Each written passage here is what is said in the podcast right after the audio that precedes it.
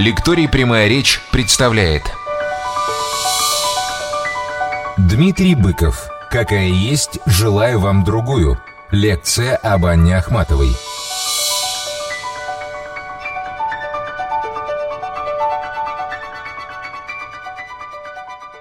Здравствуйте, дорогие друзья! Очередной день рождения Анны Андреевны, уже 133-й, встречал я в Киеве, в котором она так много прожила – и о котором Николай Гумилев так замечательно сказал из города Киева, из логова Змеева, я взял не жену, а вещунью. И именно там э, сегодня особенно активно, я думаю, обсуждаются слова Ахматовой, которые в российской сети интерпретируются на разные лады. Нет, и не под чуждым небосводом, не под защитой чуждых крыл. Я была тогда с моим народом, там, где мой народ, к несчастью, был. Хочется развеять некоторые заблуждения, которые связаны с этими словами, да и вообще посвятить наш сегодняшний разговор главным образом вот этой теме поэтическая стратегия, стратегия Ахматовой. И поэтическая трагедия, и поэтическая стратегия. Странным образом сегодня действительно особую актуальность приобретает ахматовский выбор пути, который является такой же важной составляющей частью поэтического наследия любого автора, как и его тексты, как и его письма, как и его общественно-политические взгляды и так далее. Ахматова, которая вот этой строкой вынесена в наш заголовок, какая есть, желаю вам другую, Ахматова сумела сделать из своего имени, выжить из него, как писала она, пожалуй, все, что можно. Это на редкость откровенное поэтическое призвание. Ахматова – это идеальный пример использования драматичной, а временами трагической поэтической судьбы, а так, чтобы все ее минусы, все ее провалы засияли как драгоценности, как гениальные преимущества. Ахматова все признает. Все упреки, все, в чем ее укоряют – она делает своими драгоценностями. Из камней, брошенных в нее, строит себе башню. Она, кстати, с поразительной откровенностью об этом рассказала. Я бы сказал вообще, что главная поэтическая стратегия Ахматовой – это откровенность, это вынос на публичное обозрение всего, что стараются прятать. Это такая демонстрация интимного, и более того, это такое признание в поражениях и в бедах, что оно стоит любого хвостовства. То, что она называла Ахматова «хвалится». Она сумела все минусы а, своего времени, своей судьбы и все трагедии своей поэтической биографии превратить в драгоценности. Проблема с ее несостоявшейся миграцией, с несостоявшимся отъездом самая наглядная.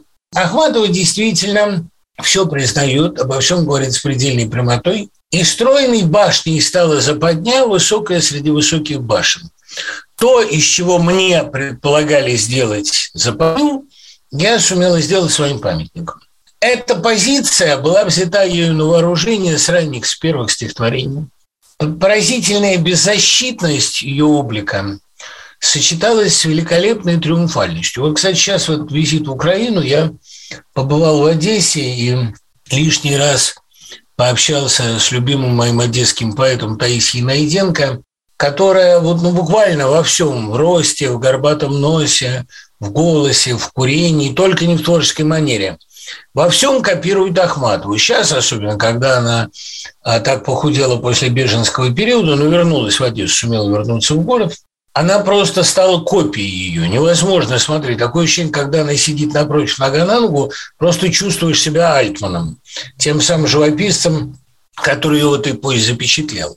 И вот, когда я на нее смотрю, я замечаю в ее облике главное внутреннее противоречие или, если хотите, главный синтез ахматовского облика, ахматовского пути. Сочетание хрупкости и триумфальности, монументальности и трагизма, жертвенности и победительности. Самый облик Ахматовой, особенно Ахматовой классической, еще до того, как она так водянисто располнела в 50-е годы, как из-за плохой работы сердца она а, постоянно отекала, опухала. Вот такая классическая Ахматова. Ахматова, пожалуй, до своих 55, какой она оставалась, ну, скажем, до конца 40-х. Она являла собой, с одной стороны, потрясающий пример монументальности. Она была действительно огромного роста, хорошего даже для мужчины, и она правда, она вспоминает, что отец ее был вообще гигантом двухметровым, она даже встав на цыпочки не могла поцеловать его в щеку. Но, тем не менее, Ахматова – это, с одной стороны, триумфальный рост, примизна, стать, с другой – гибкость, хрупкость, болезненность, стала желтой и припадочной, еле ноги волочу, это надо так уметь о себе сказать.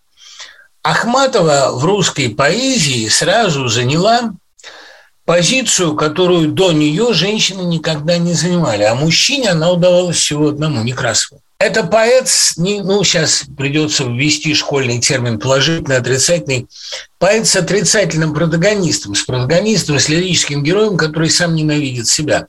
Такой у нас был до этого лишь один. Это, конечно, Некрасов, который постоянно себя осуждает. Даже Пушкин, который сказал и с отвращением, читая «Жизнь мою», а все-таки читал ее не с отвращением, а читал ее скорее, ну, как сказать, с таким модусом озадаченности. Дар напрасный, дар случайный, жизнь зачем ты мне дана? То есть блажен, кто цель имел и к ней стремился, кто знал, зачем он в свет явился. Даже Пушкин с его бременем предназначения не знал, зачем он живет. Вот Ахматова, э, как и Некрасов, и в этом причина прямого продолжения некрасовской традиции – которое она знала за собой, которое она многократно отрефлексировала публично, Ахматова, как и Некрасов, постоянно считает себя грешной, виновной. Она постоянно в стихах называет себя грешницей, царскосельской веселой грешница, а вспоминает все мы бражники здесь, блужни, блудницы, говоря о ночах э, в бродячей собаки, а та, что сейчас танцует, непременно будет в аду. Все мы бражники здесь, блудницы, как не весело вместе нам, на стенах цветы и птицы томятся по облакам.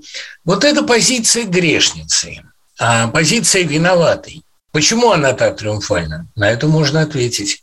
Потому что наказание, которое последует, будет страшнее преступления. И более того, потому что этим наказанием она, ее лирическая героиня и все их поколение будет искупать вину всей России. Они выбрали себя сами мишенью, они выбрали себя подставляться, выбрали быть расплатой в самое грешное время. И им воздаются, кстати говоря, довольно невинные грехи, довольно дурацкие грехи Серебряного века, за их кукольный разврат, довольно детский, за их не в меру откровенные стихи. Она все время живет в ощущении, что счастье их будет э, страшно наказана. Но длилась пытка счастьем, говорит она. Она чувствует свое счастье поликратовым, избыточным. Ну, помните, поликратовое счастье – это когда рыба выловила ему потерянное кольцо, и вот такой избыток удачливости показал поликрату, что расплата за него будет очень страшной. Действительно, Ахматова все время живет в ощущении, что благополучие мнимо иллюзорно, что оно должно кончиться, что ее грехи, опять-таки детские довольно грехи, будут наказаны так страшно и вместе со всей страной, и со всем миром. И она с самого начала заняла вот эту позицию искупительной жертвы.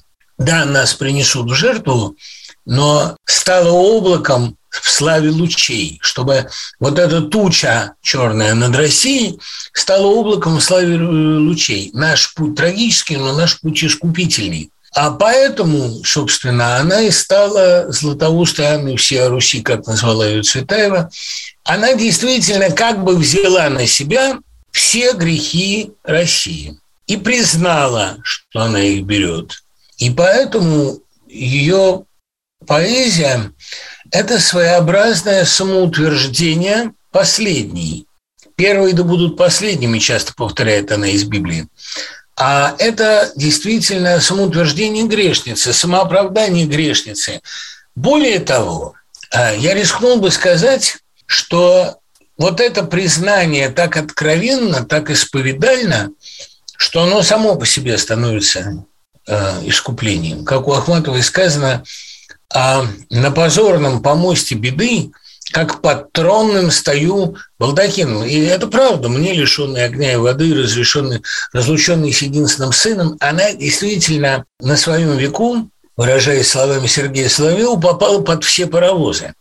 действительно не было такой трагедии 20 века, которой бы с ней не случилось. Война, беженство, а, разлука с сыном арестованным, публичные проклятия в прессе. Год ее имя полоскали. Вы не можете себе представить, что это такой тот, кого не травили, не булили по сегодняшнему говоря, тот, кого не травили э, на всю страну широковещательно и широкоформатно в прессе миллионными тиражами, кого не делали изменником Родины и виновником всех ее бед, тот вообще не понимает, не представляет себе, через что прошла Ахматова. Если в газете не упоминалось ее имя, она говорила хорошая сегодня газетам. Она была лишена официального заработка, она была лишена государственного официального статуса, изгнана практически из всех государственных институций, не печатаема никем и никогда, в отличие от Зощенко, которого все-таки Симонов рискнул напечатать с партизанскими рассказами. Ахматова была а, при этом, конечно, потому что ей и хлебные карточки слали, и ветки, букеты сирени подбрасывали. Но когда вас травят многомиллионное государство, жалкая помощь немногих единомышленников не сильно вас утешает. Ахматова однажды сказал Раневский, «Не понимаю, что я сделала такого, что всей этой державе потребовалось проехать всеми своими танками по груди одной беспомощной старухи. Но в том-то и дело, что беспомощность этой старухи мнимая. Ахматова сумела из своей трагедии сделать символ величия. И тут дело не только в масштабе трагедии, тут дело в ее полном приятии, в сознании ее заслуженности. И не то, чтобы ее заслуженно обзывали там блудницей, не то, чтобы ее заслуженно полоскали в печати. Нет, такой заслуженным не бывает. Но она увидела в этом искупительную жертву. И поэтому она из тех, кто во время пытки кричит еще и еще. Действительно, она из тех, кто готов взвалить на себя, здесь на свою грудную клетку, груз всех грехов эпохи. Удивительно вот эта позиция последней среди всех, позиция женщины, которая не пытается выглядеть святой, которая, более того, все признает, признает свои влюбленности, неудачу этих влюбленностей. О, это просто, это ясно, это каждому понятно. Ты меня совсем не любишь, не полюбишь никогда. Но э, действительно сказать такое о себе влюбленная женщина смогла впервые только в стихах Ахматовой и сказала с такой простотой, таким достоинством, такой ясностью, что на этом фоне действительно потерялись голоса всех счастливец, всех, кто отвергает чужую любовь. Надо сказать, что Ахматова даже свою истерику, даже свое унижение не побоялась принести в стихи. Вот мы физически слышим ее интонацию. «А, ты думал, я тоже такая, что можно забыть меня, и что брошусь, грозя и рыдая, под копыта гнедого коня, или стану просить у Захарок, у знахарок э, в наговорной воде корешок, и пришлю тебе страшный подарок, мой заветный душистый платок? Нет, ни словом, ни взглядом прокаженной души не коснусь, но клянусь тебе раем и адом, чудотворной иконой клянусь, и ночей наших пламенным чадом. Я к тебе никогда не вернусь! Понимаете, вот эти, так видишь, эти оскаленные зубы, эти выпущенные когти, слышишь этот женский яростный визг безумной ревности, вот это расцарапанное лицо видишь, я к тебе никогда не верну. У Ахматовой нигде нет истерики. Везде есть ощущение силы, и она понимает, что я к тебе никогда не вернусь, это гораздо страшнее, чем любые проклятия, чем любые угрозы, чем любой корешок от знахарок в наговорной воде.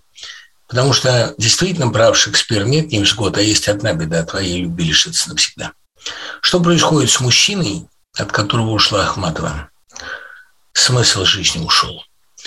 Ахматова своим присутствием в нашей жизни своим присутствием в 20 веке и в любой человеческой биографии придавала всему масштаб. Вот так она умела все довести до античности. Когда такая женщина, такое явление, явление предельной откровенности и прямоты входит в вашу жизнь, она разворачивает вашу жизнь в огромное полотно. Она ее действительно удлиняет, распространяет в пространстве и времени. Она придает ей свой масштаб.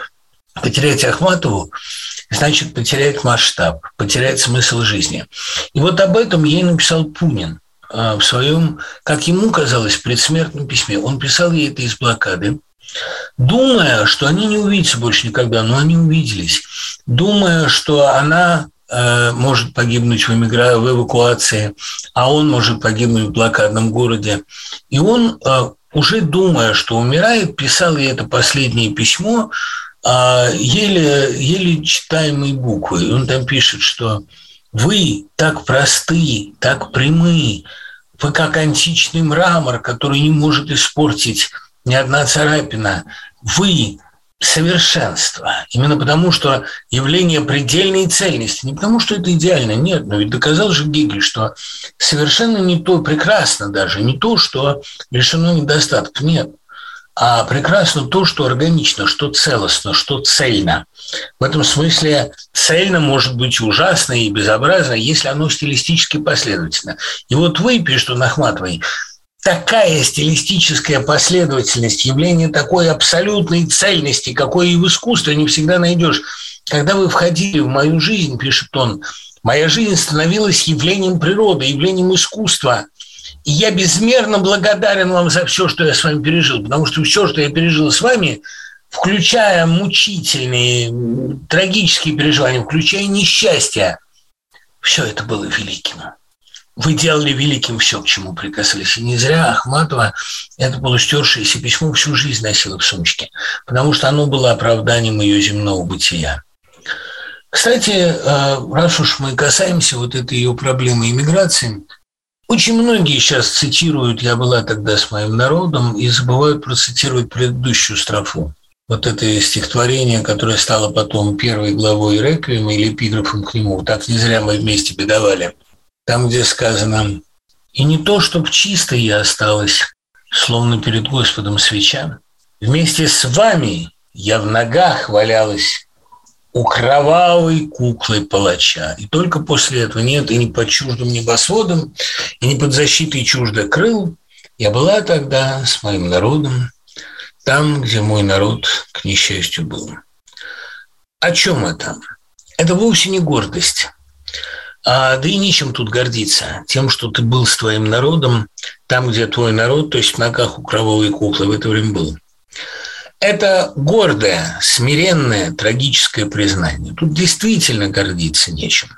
А наоборот, это свидетельство того, что Ахматова не отделяет от себя этого кровавого, грешного, иногда подлого народа. Она не рассматривает его отдельно. Она ничем не лучше.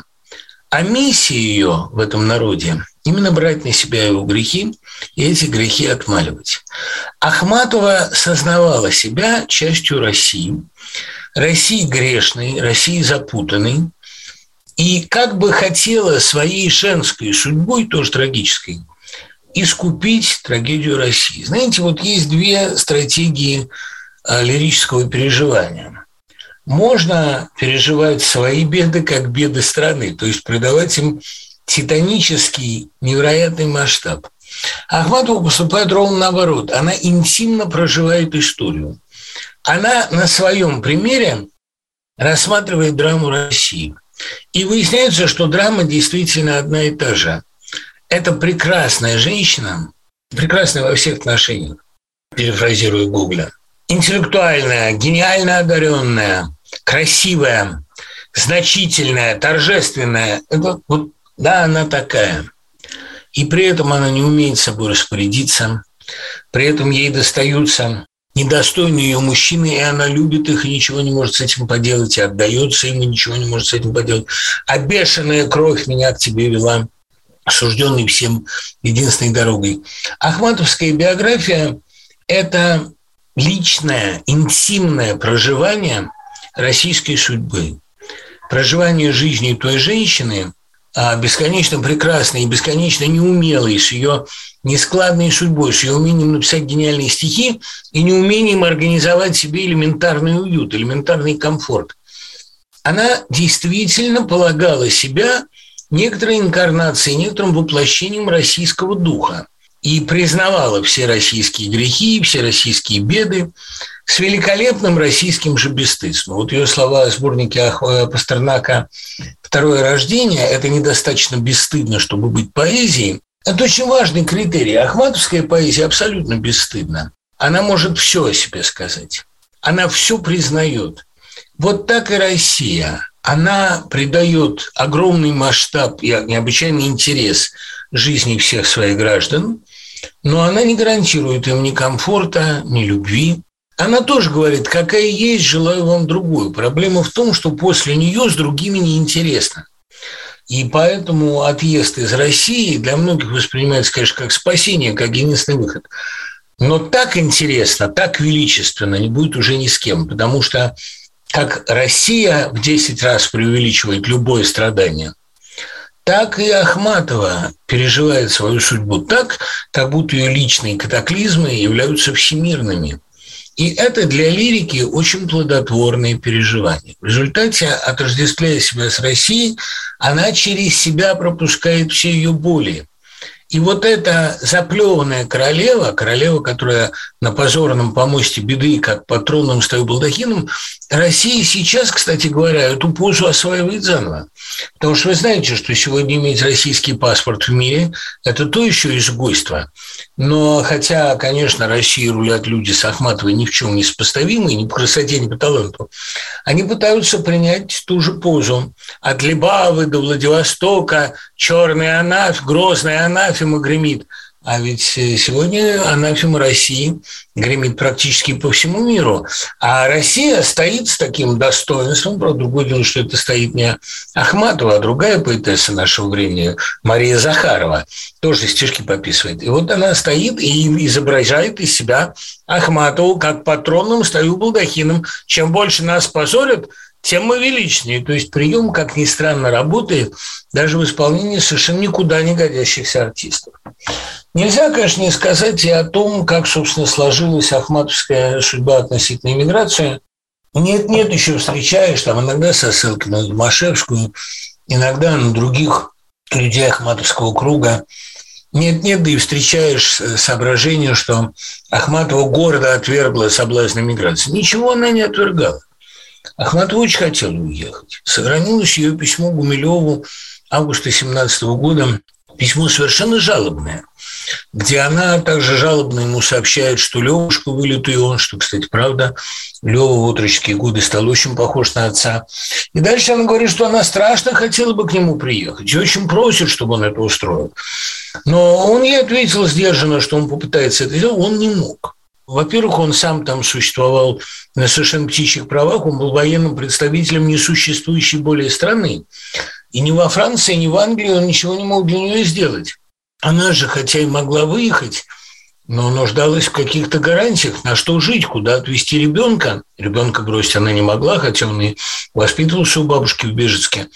А Гумилев не смог ей обеспечить иммиграцию. Анреп уехал без нее, чего она никогда не могла простить. Ахматова, кстати, вот тоже замечательный пример для современной женщины, она никогда не обвиняет, не проклинает, она никогда не позволяет себе того, что, например, позволила себе Ахматову в попытке ревности. После мраморов Карары, как живется он с трухой, она никогда не оскорбляла ни а, бросившего ее возлюбленную, ни его новую избранницу. Наоборот, она всегда жалела есть замечательный такой принцип «завидуешь, сочувствуй». И она всегда с высоты своего положения этого бросившего ее изменника, она а, прощает, она сострадает. Ну, так было с Гаршином, о котором она написала «Оставь мне жалость хоть». Она, он ее бросил, она его якобы жалеет. А вот вспомним, а, как она провожает Анрепа. Анреп, Анреп, тут разные есть а, варианты ударений не с теми я, кто бросил землю на растерзание врагам, и гордой лести я не внемлю, им песен я своим не дам, но вечно жалок мне изгнанник, как заключенный, как больной. Темна твоя дорога, странник, полынью пахнет хлеб чужой. Это она э, тому, кто ее бросил, кто уехал без нее. Жалеют, да? но вечно жалок мне изгнанник. Ахматова выбрала вот эту позицию, позицию гордой оставшейся, именно потому, что не смогла уехать. И никогда не скрывала того, что это тоже поза. Я прочту сейчас свое любимое ахматовское стихотворение. Я знаю его, конечно, наизусть, но просто чтобы не соврать ни в чем, потому что здесь-то врать совершенно неохота. Это из цикла «Северная элегия», наверное, самое мое ахматовское любимое. И такой триумфальный, знаете, белым стихом трудно писать. Ахматова из тех немногих, кто божественно владел белым стихом, звучащим у него в каком смысле даже энергичнее, чем рифмованный. А с эпиграфом из Тючева «Блажен, кто посетил Семирию в минут роковые дни» не Альшевской посвящено стихотворение московской ахматовской подруги, одной из немногих женщин, с которыми она была откровенна. «Меня как реку суровая эпоха повернула, мне подменили жизнь, в другое русло, мимо другого потекла она, и я своих не знаю берегов». О, как я много зрелищ пропустила, и занавес дымался без меня и также падал. Сколько я друзей своих ни разу в жизни не встречала. И сколько очертаний городов из глаз моих могли бы вызвать слезы. А я один на свете город знаю, и ощупью его во сне на во тьме найду. И сколько я стихов не написала. И тайный хор их бродит вокруг меня, и, может быть, еще когда-нибудь меня задушит. Мне ведомо начало и концы, и жизнь после конца, и что там, о чем теперь не надо вспоминать. Кстати, вот о чем теперь не надо вспоминать? Вероятно, позор, очернение, клевета – одна из главных тем Юлики. И женщина какая-то мое единственное место заняла, мое законнейшее имя носит, оставивши мне кличку, из которой я сделала, пожалуй, все, что можно. Я не в свою, увы, могилу лягу. Но иногда весенний шалый ветер или сочетание слов случайной книге или улыбка чья-то вдруг потянут меня в несостоявшуюся жизнь. Таком году произошло бы то, а в этом это. Ездить, видеть, думать. И вспоминать, и в новую любовь входить, как в зеркало с тупым сознанием измены, еще вчера не бывшей морщинкой. Но если бы откуда-то взглянула я на свою теперешнюю жизнь, узнала бы я зависть наконец. Вот это узнала бы я зависть наконец дорого стоит. А Мария Васильевна Розного гениально сформулировала «никогда никому не завидую, потому что знаю, что я лучше всех». Узнала бы я зависть наконец. Ахматова никогда не позволит себе задуматься, об, даже о зависти, не позволит себе прикинуть на себя зависть, потому что она, безусловно, лучше, безусловно, выше всех остальных. Но наконец она узнала бы зависть только в той ситуации, если бы из эмиграции тоже не беззаботный, тоже тяжелый, взглянул бы на свою российскую жизнь. Вот почему. Почему она узнала бы зависть? Первый ответ, который напрашивается, потому что в России всегда самая трудная участь считается почетной. Любой, кто спас свою жизнь, выглядит дезертиром. Любой, кто пошел навстречу трудностям, даже вопреки здравому смыслу, даже вопреки пользе, выбрал лучшую часть. То есть героем называется тот, э, кто выбирает самый трудный путь, а не самый ясный, полезный, даже не самый гуманный путь. Героем называется тот, кто действует вопреки здравой логике.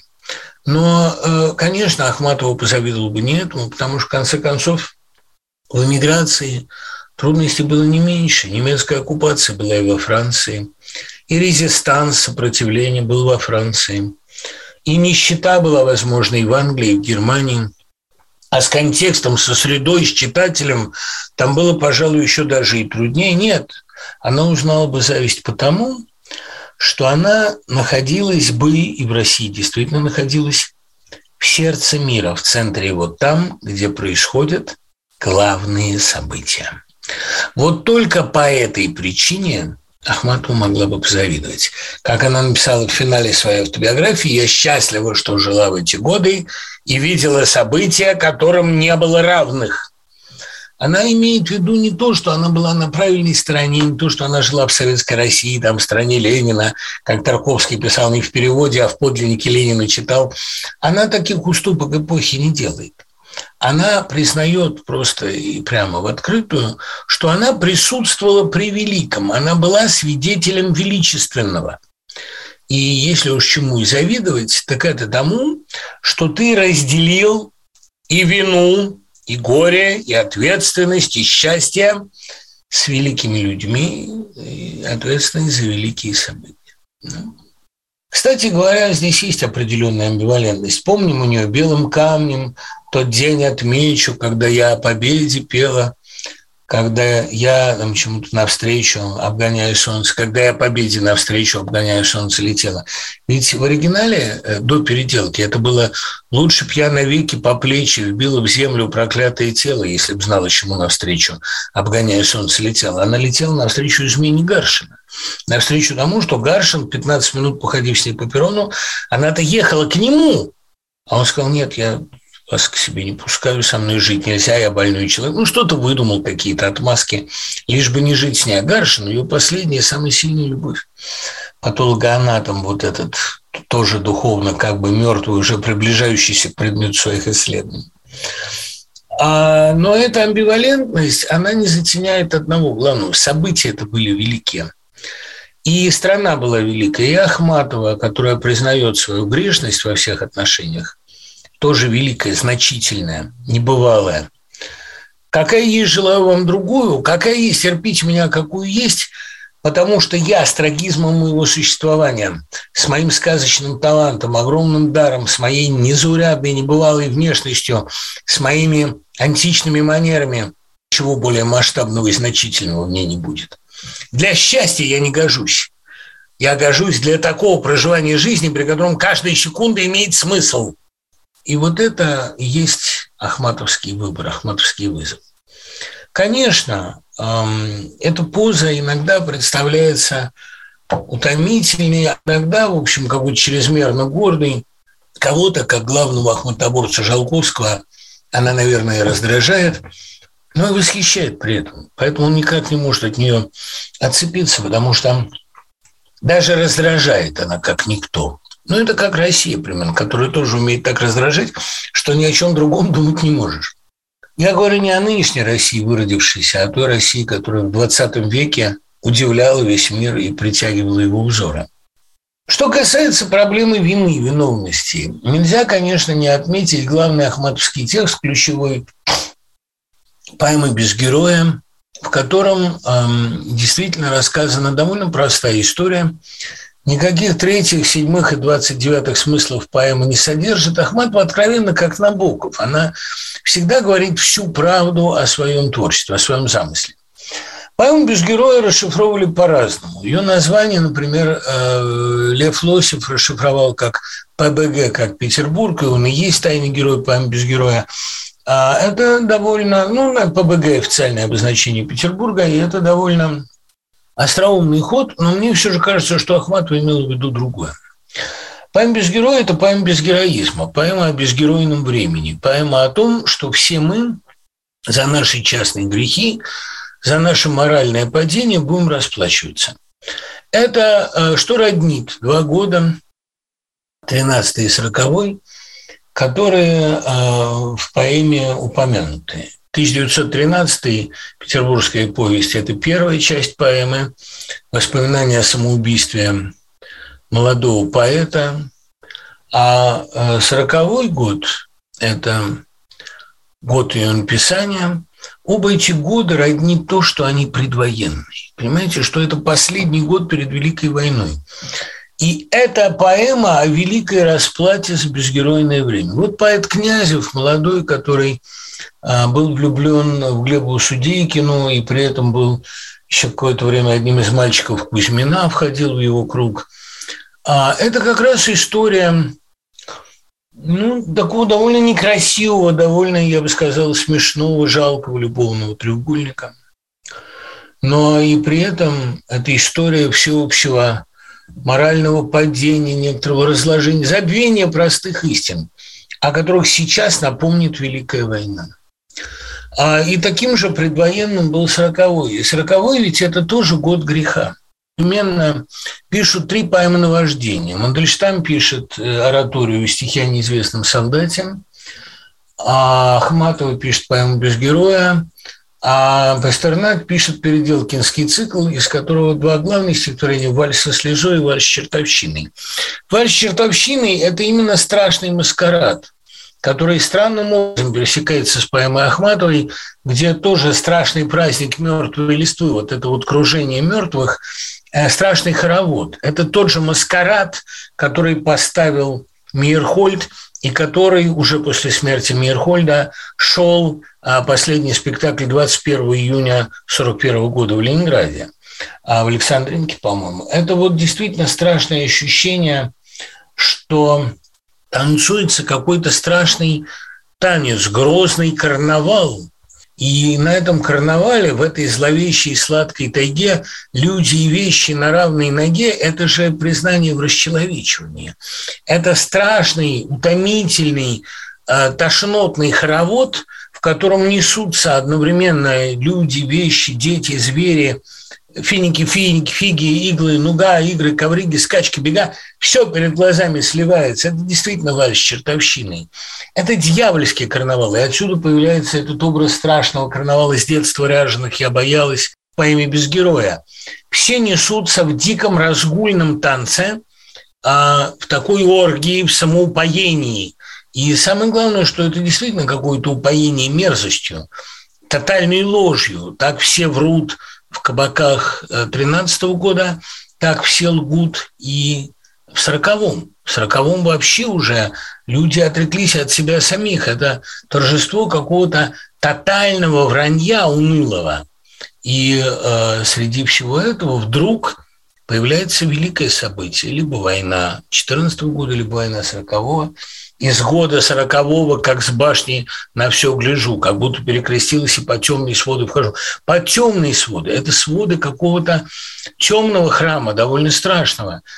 Это воспоминание о том, как пришла великая всенародная расплата за множество частных, мелких, незначительных грехов. За этот греховный, страшный карнавал, когда никто себе не равен, когда все отрекаются от себя – приходится расплачиваться великой ценой, самой страшной а, глобальной катастрофы. И вот, конечно, ахматовские стихи 40-го года, ахматовскую память без героя, надо рассматривать в едином контексте со стихами Пастернака этой же поры. Эпоху надгробный псалом не звучит, крапиве, чертополоху, украсить ее предстоит. И тихо, так, Господи, тихо, что слышно, как время идет. Я думаю, что самосознание Европы 40-го года Ахматова вычленила, выделила да, и выразила точнее всех. Потому что это самосознание людей, как бы говорящих, мы слишком долго забывали о простых ценностях. А о простых ценностях взаимопомощи, честности, прямоты мы слишком долго притворялись тем, кто мы не есть. А это время страшной лжи. В 2013 году время лжи личной, на личном уровне. Ну и при этом, конечно, еще и на политическом, потому что такого падения русская государственность не переживала, не знала давно. Но это и сороковой год, время страшного падения государственности советской, время большого террора, когда под пыткой клевещут на себя, когда отрекаются от ближних, когда доносят лгу друг на друга.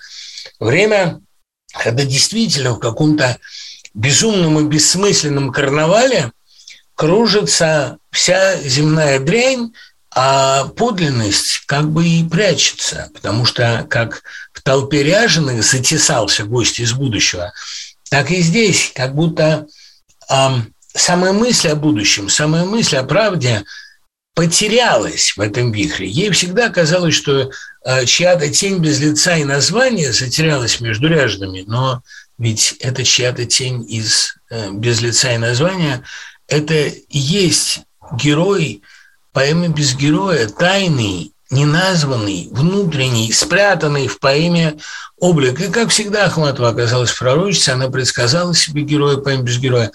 А это Исаи Берлин, конечно, но а почему Исаи Берлин играл в, нее, в ее жизни такую огромную роль? Не потому, что она в него влюбилась, там, и не потому, что он ей был интересен. Это был гость Запада, гость из того мира, где абсолютные ценности остались, и там осталось любопытство к ней, осталась память о ней. Это гость из того мира, где есть еще норма. Он пришел как подтверждение того, что она была на верном пути.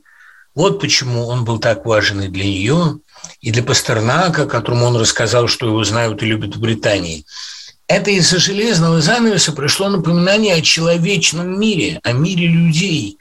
И Ахматова этого гостя из будущего предсказала, он не будет мне милым мужем, но мы с ним такое заслужим, что смутится 20 век. А что, собственно, они заслужили? Она-то понимала, что именно визит Берлина был предлогом для Великого заморозка 1946 года для постановления о звезде и Ленинграде.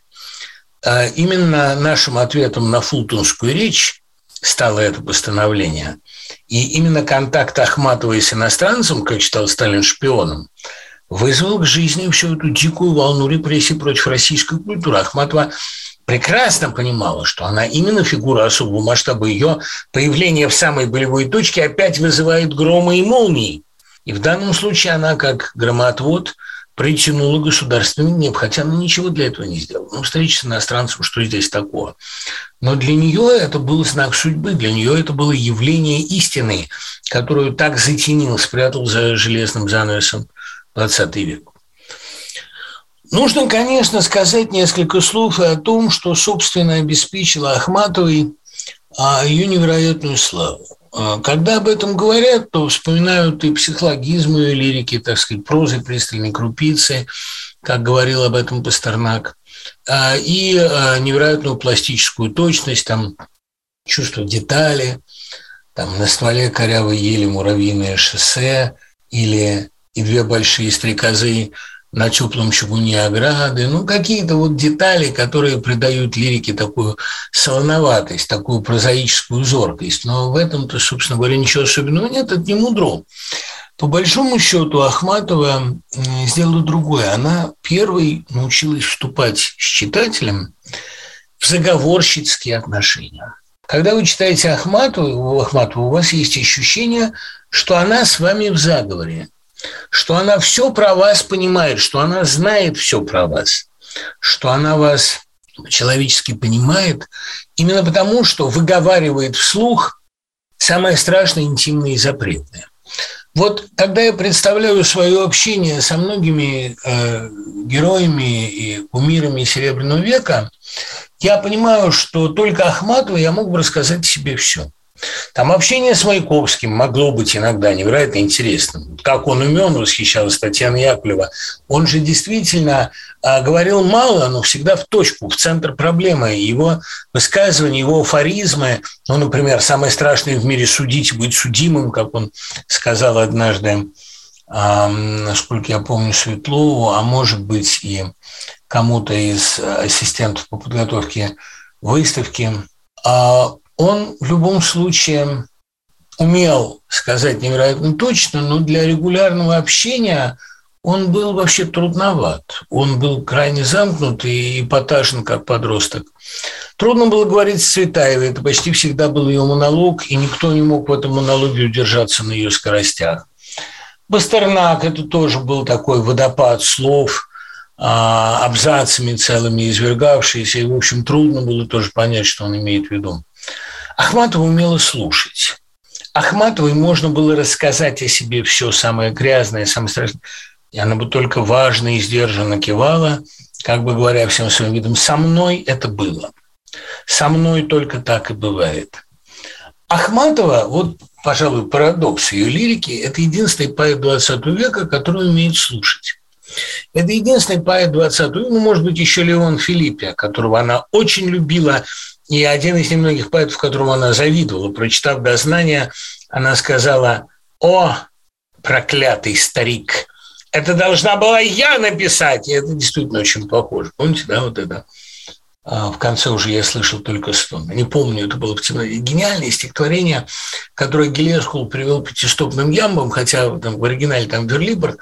А если останется время, я, может, прочту его. Я безумно люблю эти стихи. Вообще Леона Филиппа люблю безумно. Вот если бы если был на свете мужчина, который был Ахматовой равен, который бы ее понял, это вот этот испанец в неизменном своем беретике, испанец вечный иммигрант, как уехал в 1938-м, так и не вернулся. Он, в отличие от Бунюэля, никогда больше даже не ступил на испанскую землю. При жизни Франко не вернулся. Он был абсолютно бескомпромиссный старик. И вот э, два поэта, умевшие слушать, это Леон Филиппе и Ахматова. Что я понимаю под умением слушать? Поэт не навязывает вам себя – поэт вступает с вами в заговор, приглашает вас к диалогу и говорит вашими словами о тех эмоциях, которые пережили вы.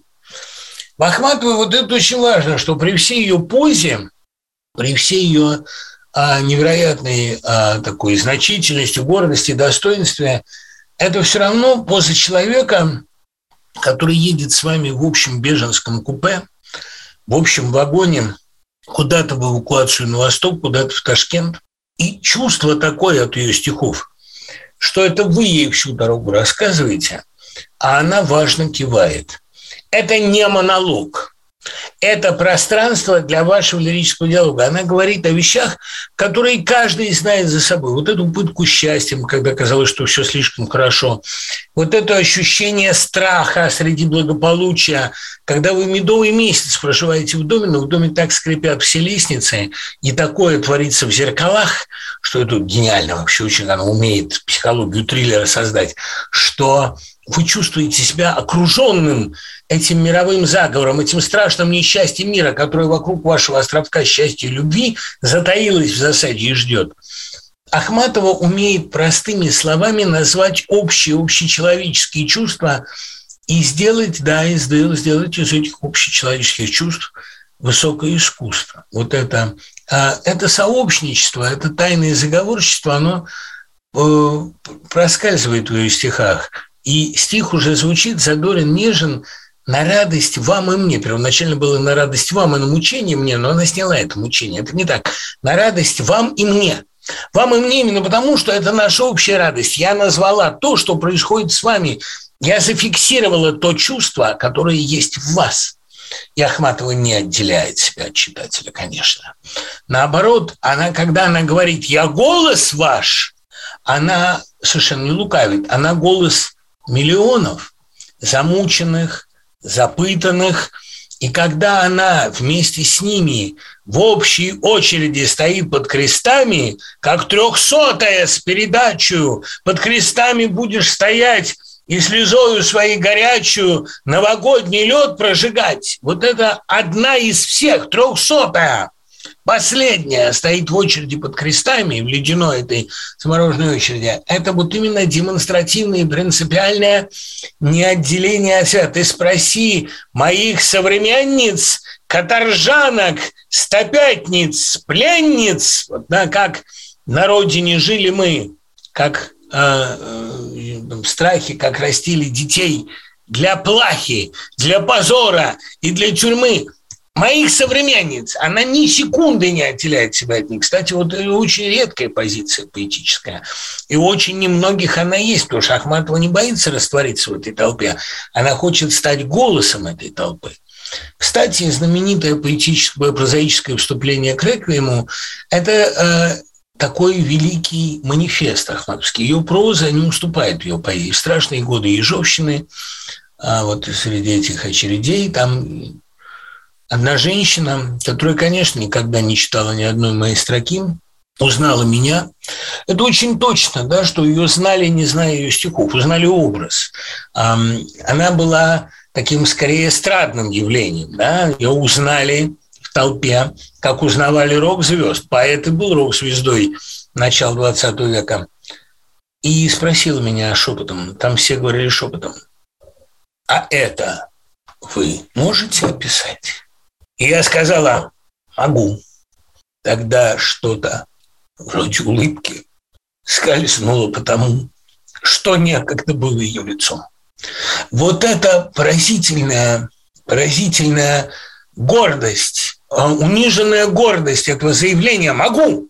Я могу сказать это. И вся ахматовская поэзия при всей ее э, слабости, хрупкости, болезненности – это могу. И Маяковский говорил, что стихи Ахматовой можно читать хоть басом, она ничего от этого не теряет, любым голосом, потому что слова сказаны навек, свинчены крепко. Кстати, из всех женщин-поэтов Маяковский выделял ведь не Цветаеву, он в Цветаевой чувствовал некоторую истерику, некоторую ломкость. Он выделял Ахматову и Веру Ингер, как ни странно, двух одесситок. А любопытно, что стихи Веры Ингер действительно, он говорил не зря, мужская рука. А почему? А потому что баллада, сюжет, расчет. Вот то, что Ахматова писал так много баллад, и не только там по названию новогодняя баллада, а именно потому, что это сюжет. Ну и что такое сероглазый король? Это же гениальная, короткая, лаконичная баллада. И у нее таких баллад довольно много. Она человек сюжетного мышления. Она рассказывает историю. И действительно, мужская рука, вспомните вторую элегию, вот эту самую, где в том доме было очень страшно жить, как подобраны детали, как построен триллер гениально. Великое стихотворение. И э, Маяковский потому так любил ее поэзию и всегда в минуты несчастной любви там гудел мальчик сказал мне, мне очень больно, и мальчику очень жаль, он э, чувствовал в ней вот это акмистическое «могу». Блок, который гениально разбирался в людях, но, прости меня, Господи, все-таки в женщинах понимал не очень, может быть, от высокомерия какого-то он, э, ну, он действительно сказал, она пишет стихи, стоя как перед мужчиной, а надо как бы перед Богом. Но дело в том, что в женской поэзии-то вообще эти вещи отождествляются. Это можно было бы и знать. И больше того, вспомним гениальную фразу Александра Эткинда, как всякий большой поэт, тему отношений с женщиной он разворачивает как тему отношений с Богом. Это действительно так. Это отношение с другим, более того, это отношение с тем, кого ты полюбил больше, чем отца и мать. А это и есть отношение к Богу. Это и есть христианская тема. Это то, что Андрей ощутил в Тарасе Бульбе. Нет у меня родины, нет товарищей, ты мой Бог, ты моя родина. Вот это э, надо уметь понимать. И вот для Ахматовой отношения с Богом и отношения с мужчиной, они действительно тождественны. Так вот, Блок как раз, который, а, ну, прям скажем, над этой ахматовской э, позой а, подсмеивался, да, слегка, слегка издевался. А мне кажется, что а, как раз великое новаторство, великая догадка Ахматовой в том, что ее слабость ее сила. А Блок в статье «Без божества, без вдохновения» писал, ну вот куда акмеизм ей лезет утверждать свою жизненную программу, программу могущества, победительности, силы, своего акме, плату жизненного достигнутого. Когда два самых талантливых поэта-акмеиста, он не включил туда Гумилева, хотя его уважал, это Мандельштам и Ахматова. И в Мандельштаме нет никакого триумфального утверждения своей силы, а Ахматова – это вообще какая-то манифестация болезни, слабости, гибкости, обреченности и так далее. Вот это яркий пример того, как Блок мало понимал женщин. Потому что когда Ахматова говорит о себе «стала желтой и припадочной, еле ноги волочу», это явление такой силы, потому что сказать о себе так может позволить себе только безупречная красавица. Гумилев, который в женщинах понимал чуть больше в силу несколько большей, наверное, э, практической опытности, но тоже, в общем, э, многого недопонимал, он рассказывал Адоевцеву. Вот что они всю жизнь жалуются, да, что как соломинкой пьешь мою душу, да, да вот я больна, да вот я такая сякая бедная. Она плавала как рыба, спала как сурок и ела за троих. Кстати, ахматовская манера спать слишком долго, нежиться в постели вызывала у Гумилева а, постоянные упреки, когда он ей с утра, значит, из Некрасова цитирует только тружник, муж бледнолицей, не ложился всю ночь до утра, а Ахматова из тех же стихов ему отвечает на красной подушке. Первой степени Анна лежит. Это там из стихов о погоде описание похорон несут ордена впереди чиновника, умершего да, в гробу. И вот это как раз на красной подушке первой степени Анна лежит, это такой ответ всем, кто ее упрекает изнеженностью. Надо заметить, что это «могу» звучит в ее акмеистической поэзии с самого начала. Она может сколько угодно жаловаться на бедность, на нищету, на униженность, но то, как она это признает, это заявление о невероятной жизненной мощи. Блок, говоря об изломанной, бедной, больной Ахматовой, не увидел за ней главного, как и в России. Понимаете, вот сколько бы мы ни говорили о том, что Россия унижена, всем миром заплевана, там, заизолирована, Россия все равно, она не принимает этого расчета, она как бы не замечает этих своих трагедий. Россия – это все равно явление силы, как бы мы ни смотрели. Иногда это явление темной силы, никто не спорит, иногда силы страшной, отвратительной. Но Ахматова э, тоже ведь, знаете, не пряник. Какая есть, желаю вам другую. Но главное, что есть в ней, это сила – сила духа прежде всего, абсолютная несломимость, абсолютная побежденность. И чем кротче, чем смиреннее, чем покорнее она, тем больше надо насторожиться, тем э, больше надо задуматься об ее абсолютной неубиваемости и несгибаемости. Сегодня стихи Ахматовой – это живой урок для нас всех, потому что сила начинается именно с признания поражения – с признания позора. И вот на этом происходит возрождение. В сегодняшней России маячит совершенно очевидный выход – признать, признать вину, признать позор и из этого сделать величие. Более того, признать, что ты не такая, как все, признать, что ты радикально отличаешься от другого мира. Именно поэтому другой мир всегда будет на тебя завороженно смотреть. Ну и, конечно, помнить о том, что поэма без героя потому и стала такой трагедией, что не было героя. Мир, в котором нет праведника, село, в котором нет праведника, не устоит. Мир, в котором нет последовательности, стойкости, достоинства, равенства себе, готовности все про себя знать. Мир, в котором нет честности, наконец, мир, в котором нет таланта художественного. Художественный талант – это важная составляющая святости – без этого ничего не получится. Мы сегодня расплачиваемся за то, что наш мир очень долго был миром без героя.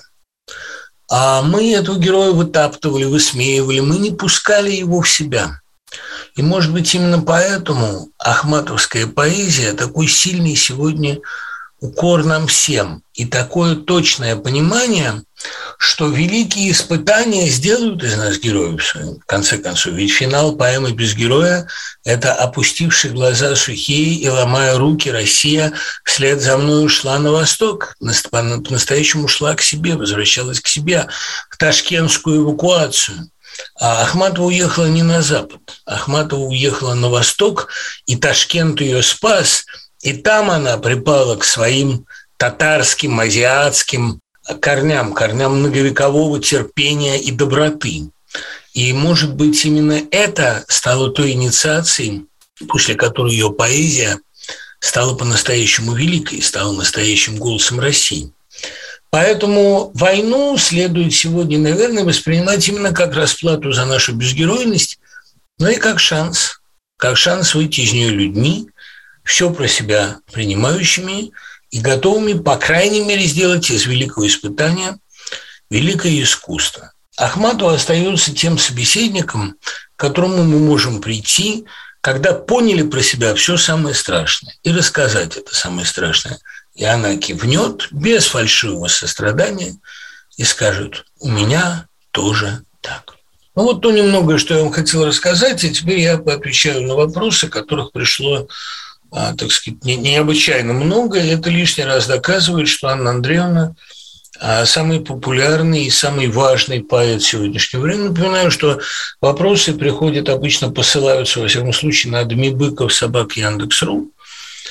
А кого из своих мужчин она любила по-настоящему? Знаете, это вопрос, который задают всегда почему-то. Видимо, потому что всем очень интересно понять, как была устроена личная жизнь такого яркого поэта.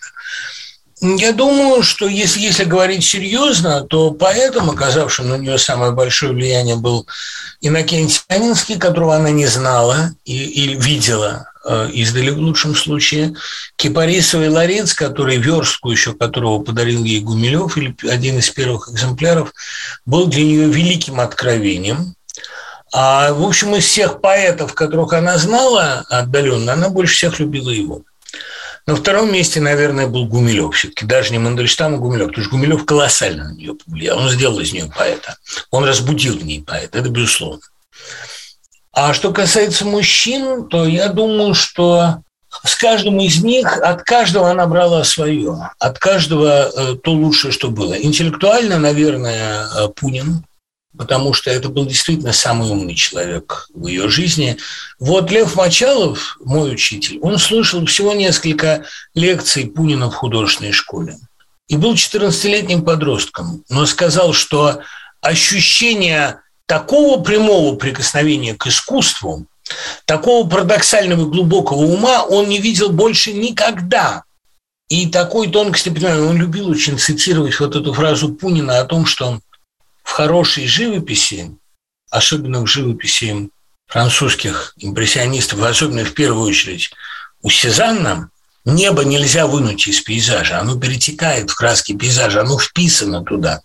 Он цитировал всегда. Я думаю, Пунин был интеллектуально ей интереснее ближе всего.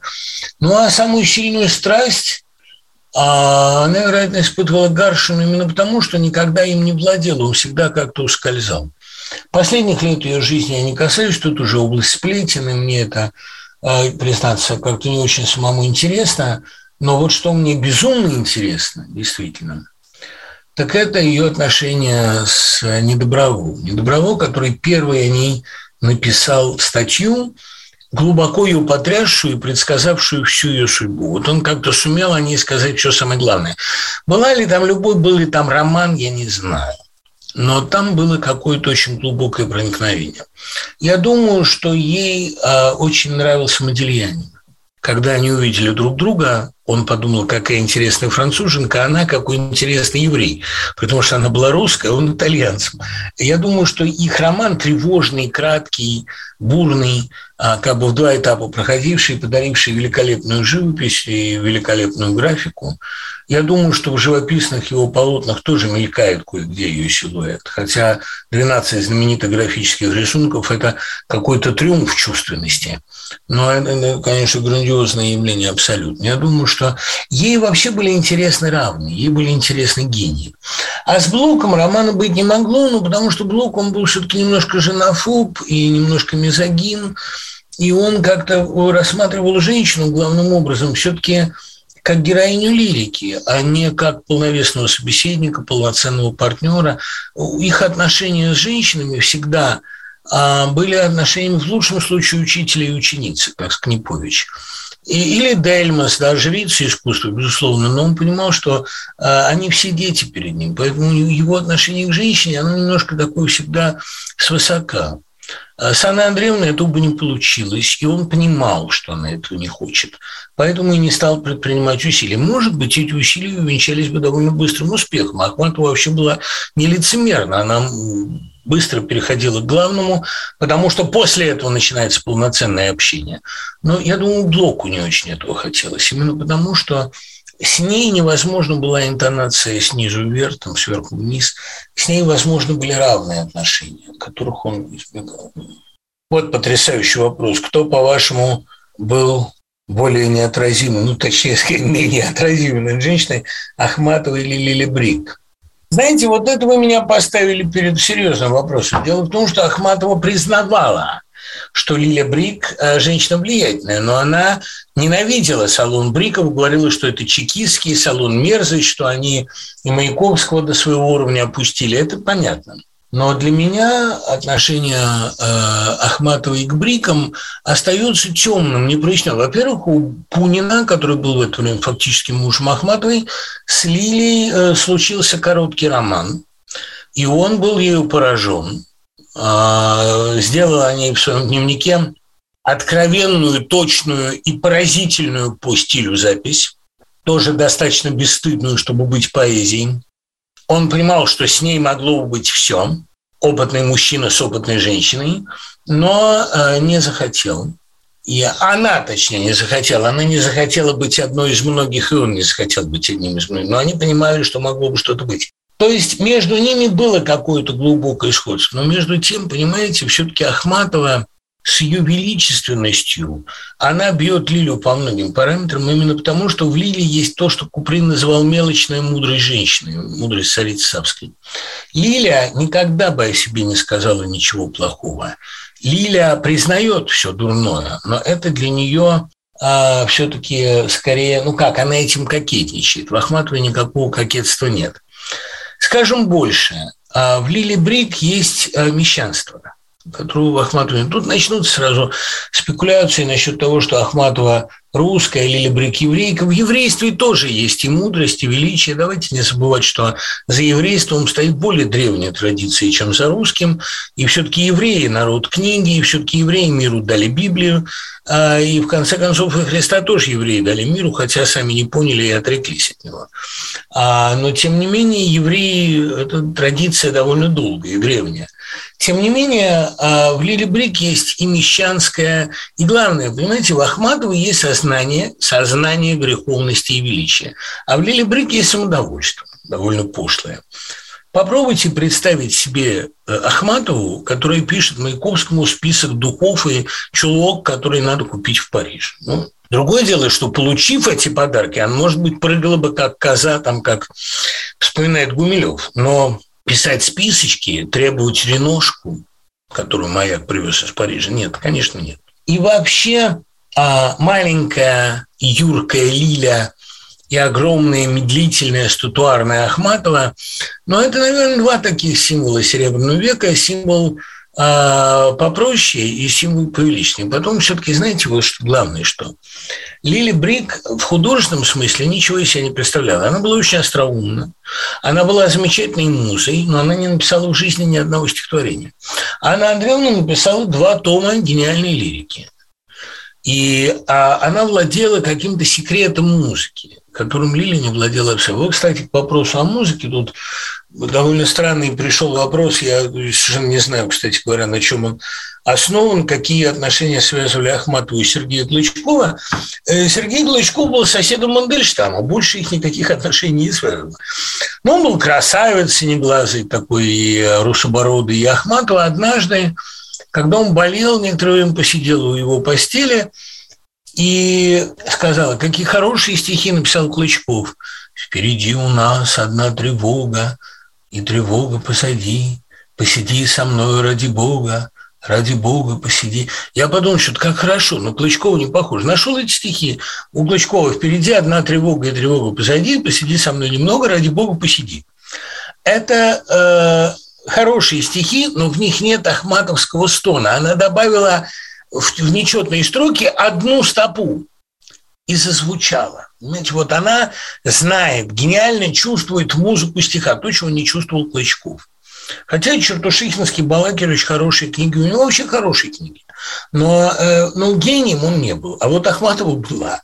Старуха была гений, как говорил э, Лев Лосев. И тут ничего не попрешь против этого. Кстати говоря, ее стихи на фоне там Мандельштамовских, Цветаевских, они выглядят действительно иногда очень простыми, даже почти примитивными. Там э, Ахматова однажды процветаю, сказал, ну кто я перед ней, да, ну кто я перед ней, ну сельская девка. А тем не менее, понимаете, вот страшное сравнение употреблено, потому что применительно к Ахматовой оно очень сильно действует. И женщина, одетая очень красиво, до предела расфуфыренная, одетая по последнему слову моды, все-таки производит не такое сильное впечатление, как женщина голая. И вот в этом сравнении, когда читаешь самые навороченные стихи XX века, на их фоне ахматовская лирика а, как-то самая но эта простота действует, надо вам сказать, сильнее. Потому что, понимаете, вот это я всегда, как говорил Лакшин, по русской привычке все самое главное договариваю на пороге. Это действительно вот главный символ. А ахматовская поэзия – это ню.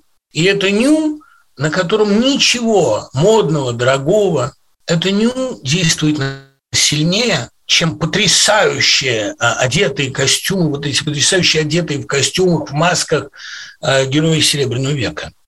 На них такие шелка, такие ленты, такие банты, такие обручи и такие цветы. А вот вид этой пастушки со свирелью все равно сильнее, когда она, эта купальщица выходит из скосельских вод, вся белая и сияющая, это сражает вас гораздо сильнее, чем же. Вот такая же голая поэзия. На ней никаких украшений. И, кстати, Ахматова как поэт, она умеет очень немного. Но она умеет главное.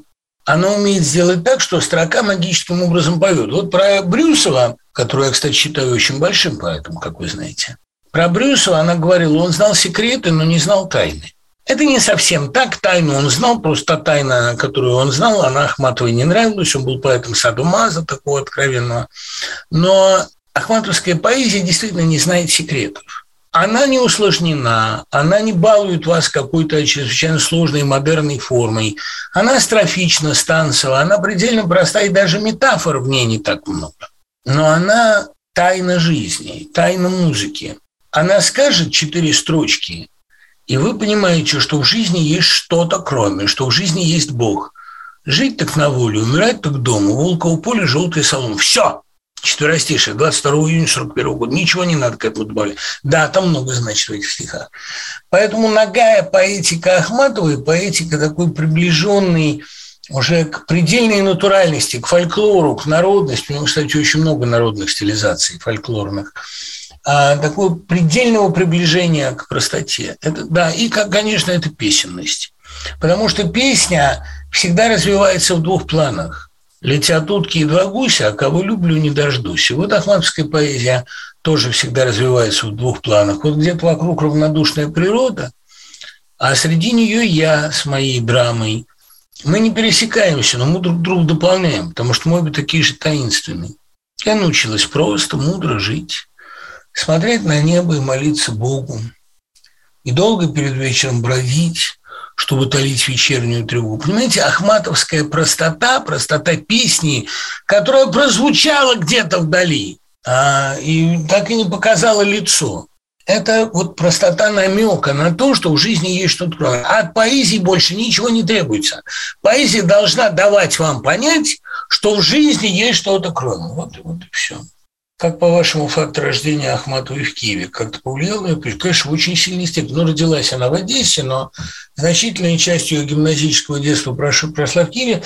Знаете почему? Киев – это такой город холмов, город подъемов и спусков. И в композиции ахматовских стихов, а в этом подъеме и спуске интонации, в ее нарастании – это киевская нота есть. Ну и потом, конечно, киевская мифология, Лысая гора – а, подол э, с мрачными его призраками и Лукьяновка с убийством Андрюши Ящинского и с процессом Белиса. А, Киев такой город разной хтони, а, разной языческой подкладки, и это вырывается иногда. Я думаю, Ахматова очень чувствовала эту подспудную такую триллерную природу славянской мифологии. Я думаю, что Киев во многом ей как и Булгаков. Эту чертовщину, эту, этот демонизм они оба очень чувствовали. И поэтому э, в этой комнате одна до меня жила колдунья, это же сказано о жене Булгакова. Я сама не из таких, кто чужим под властен чаром, я сама, но прочим даром тайн не выдаю своих. Были ли у Ахматовой подруги? Ну, Срезневская, конечно. Ну, наверное, Альшевская. Она умела дружить. Это дар женской дружбы, в котором часто усматривают эротическую, там, лесбиянскую подоплеку, ну, в основном после публикации дневника Островской, которая была сектанткой, да, сексоткой, простите, сексоткой, представленной Кане Андреевне. Но э, она умела дружить очень. Она дружила э, с Анной Саакянц, и Саакян с радостно писал, что мы с Анной Андреевной друзья, хотя она была студенткой в это время. Она умела э, так запросто говорить. Ну, вот принесли грибы, она сидит, чистит грибы. В ней была вот эта простота такая. Она, э, а где некто, кто рухнул, там, в ней была какая, ну, помните из воспоминаний о ней, там, Наймана, Ардова, в ней была какая-то компанейская такая, водочки выпить с молодежью. Это она умела и любила. Но э, она не просто умела дружить. Она умела дать вам чувство, что вы ей интересны. Ведь, понимаете, поэт любит э, быть интересным, интересничать. А вот дать почувствовать читателю, что он здесь нужен. Ахматова очень все время а, настаивает на этом пафосе уважения к читателю. Не надо быть слишком несчастным или очень несчастным, и главное, скрытным. О нет, что быть современнику ясным, весь настежь распахнут под слово «современник» очень важное для Ахматовой слово, не только потому, что это пушкинский журнал, а прежде всего потому, что это соучастие во времени. На нас обоих бременем лежит это время. Мы, мы современники. Можно ли сказать, что Ахматова ревновала Пушкина Гончарова? Ой, знаете, именно Ахматову принадлежит фраза они все хотели бы, в смысле пушкинисты, хотели бы, чтобы Пушкин женился на Щеглеве, на главном пушкинисте. Нет, то, что поэту нужна красавица, она понимала. Это Цветаева ревновала. Она ненавидела Гончарову личной ненавистью. Анна Андреевна, я думаю, она ненавидела Гончаровский круг, распускавший сплетни о пушкинской близости с Александриной – но э, по большому счету, конечно, э, она просто равнодушна была. Нет, она не ревновала. Могла бы она с Пушкиным э, какие-то иметь отношения, ну так гипотетические. Э, понимаете, она так боготворила его дар – что не отождествляла его с человеческой природой, хотя считала, что Пушкин себе равен, в общем, что он выдерживает свои черновики. Это фраза о том, что он выдерживает и свои человеческие поступки. Кстати говоря, жизнь поэта – это черновик его лирики. Вот дарю вам еще одну догадку. Поэт и среди детей ничтожных мира, быть может, всех ничтожнее он все-таки нет. Все-таки жизнь это проживание тех мыслей, которые потом отольются в стихах. Вот, наверное, так бы я сформулировал. Поэтому с Пушкиным она вот э, подарила миру тоже потрясающее открытие. Всегда надо быть на стороне поэта. Прав он, не прав, но надо быть на стороне поэта. Может быть, потому что ему труднее всего. В чем трагедия отношения Ахматовой с сыном? Лев Озеров, Лев Адольфович, называл ее королем Лиром. И она э, горько с этим соглашалась. Король Лир, да, брошенная мать. Ты не осиротишь свою мать. Э, You won't leave your mother an orphan, э, эпиграф из Джойса в одном из стихотворений из Улиса. Она э, относилась к Леве очень четко это выражено в стихах, то есть сын и ужас мой. Она понимала, что его судьба искалечена, что он изувеченный человек. Их примирение могло состояться, он хотел к ней прийти. И то ли Ахматовский круг не пустил, то ли его круг не пустил. Знаете, отношения с матерью всегда трагичны, потому что это самое интимное. Может быть, он действительно ей не мог простить своей сломанной судьбы, может, он понимал, что расплачивается за нее и за отца, а может быть, он унаследовал отцовское отношение к ней, потому что бесконечно ее любя, Гумилев считал ее виновницей э, всех своих трагедий. Не знаю, трудно сказать. В любом случае, у Льва Гумилева была слишком ломаная судьба. И бесконечно уважая Льва Гумилева как создателя фэнтези, я не могу все же согласиться с его многими авторитарными и а, грубыми высказываниями. Ваше любимое стихотворение Ахматовой. У меня их довольно много. Я не могу выделить какое-то одно. Но, в общем, меня как реку я уже прочел. Вот, наверное, оно... Ну и, конечно, знаете, вот я живу сейчас, впервые в жизни я после дачи, конечно, я живу в своем доме, и вот эти скрипы и эти мутные старые зеркала очень мне напоминают. В том доме было очень страшно жить. И ни камина, жар патриархальный, ни колыбелька нашего ребенка, не то, чтобы молоды мы были и, замыслов, исполнены. И удача, вот замечательный сбой, от нашего порога ни на шаг за все семь лет не смело отойти, не уменьшали. Это чувство страха. И я над ним смеяться научилась и оставляла капельку вина и крошки хлеба для того, кто ночью собаку царапался у двери или в низкое заглядывал окошко, в то время как мы за полночь старались не видеть, что творится в зазеркалье, под чьими тяжеленными шагами, это детское слово, тяжеленными шагами стонали темные лестницы, ступеньки, как о пощаде жалостно моля. И говорил ты, странно улыбаясь, кого они по лестнице несут. Понятно, здесь реминесценция домового ли хоронят. Теперь ты там, где знают все. Скажи, что жило в этом доме, кроме нас? Какие две страшные мужские рифмы на финал. Ну, не рифмы, а мужские строки, мужские окончания. Теперь ты там, все знают все, скажи, что жило в этом доме, кроме нас. Как ни странно, там жила история, которая всеми нами так распорядилась. И от всех нас требуется ей героически соответствовать. Ну, спасибо. Услышимся. Спасибо за то, что были с нами. Читайте Ахматову. Это очень помогает быть человеком. Пока.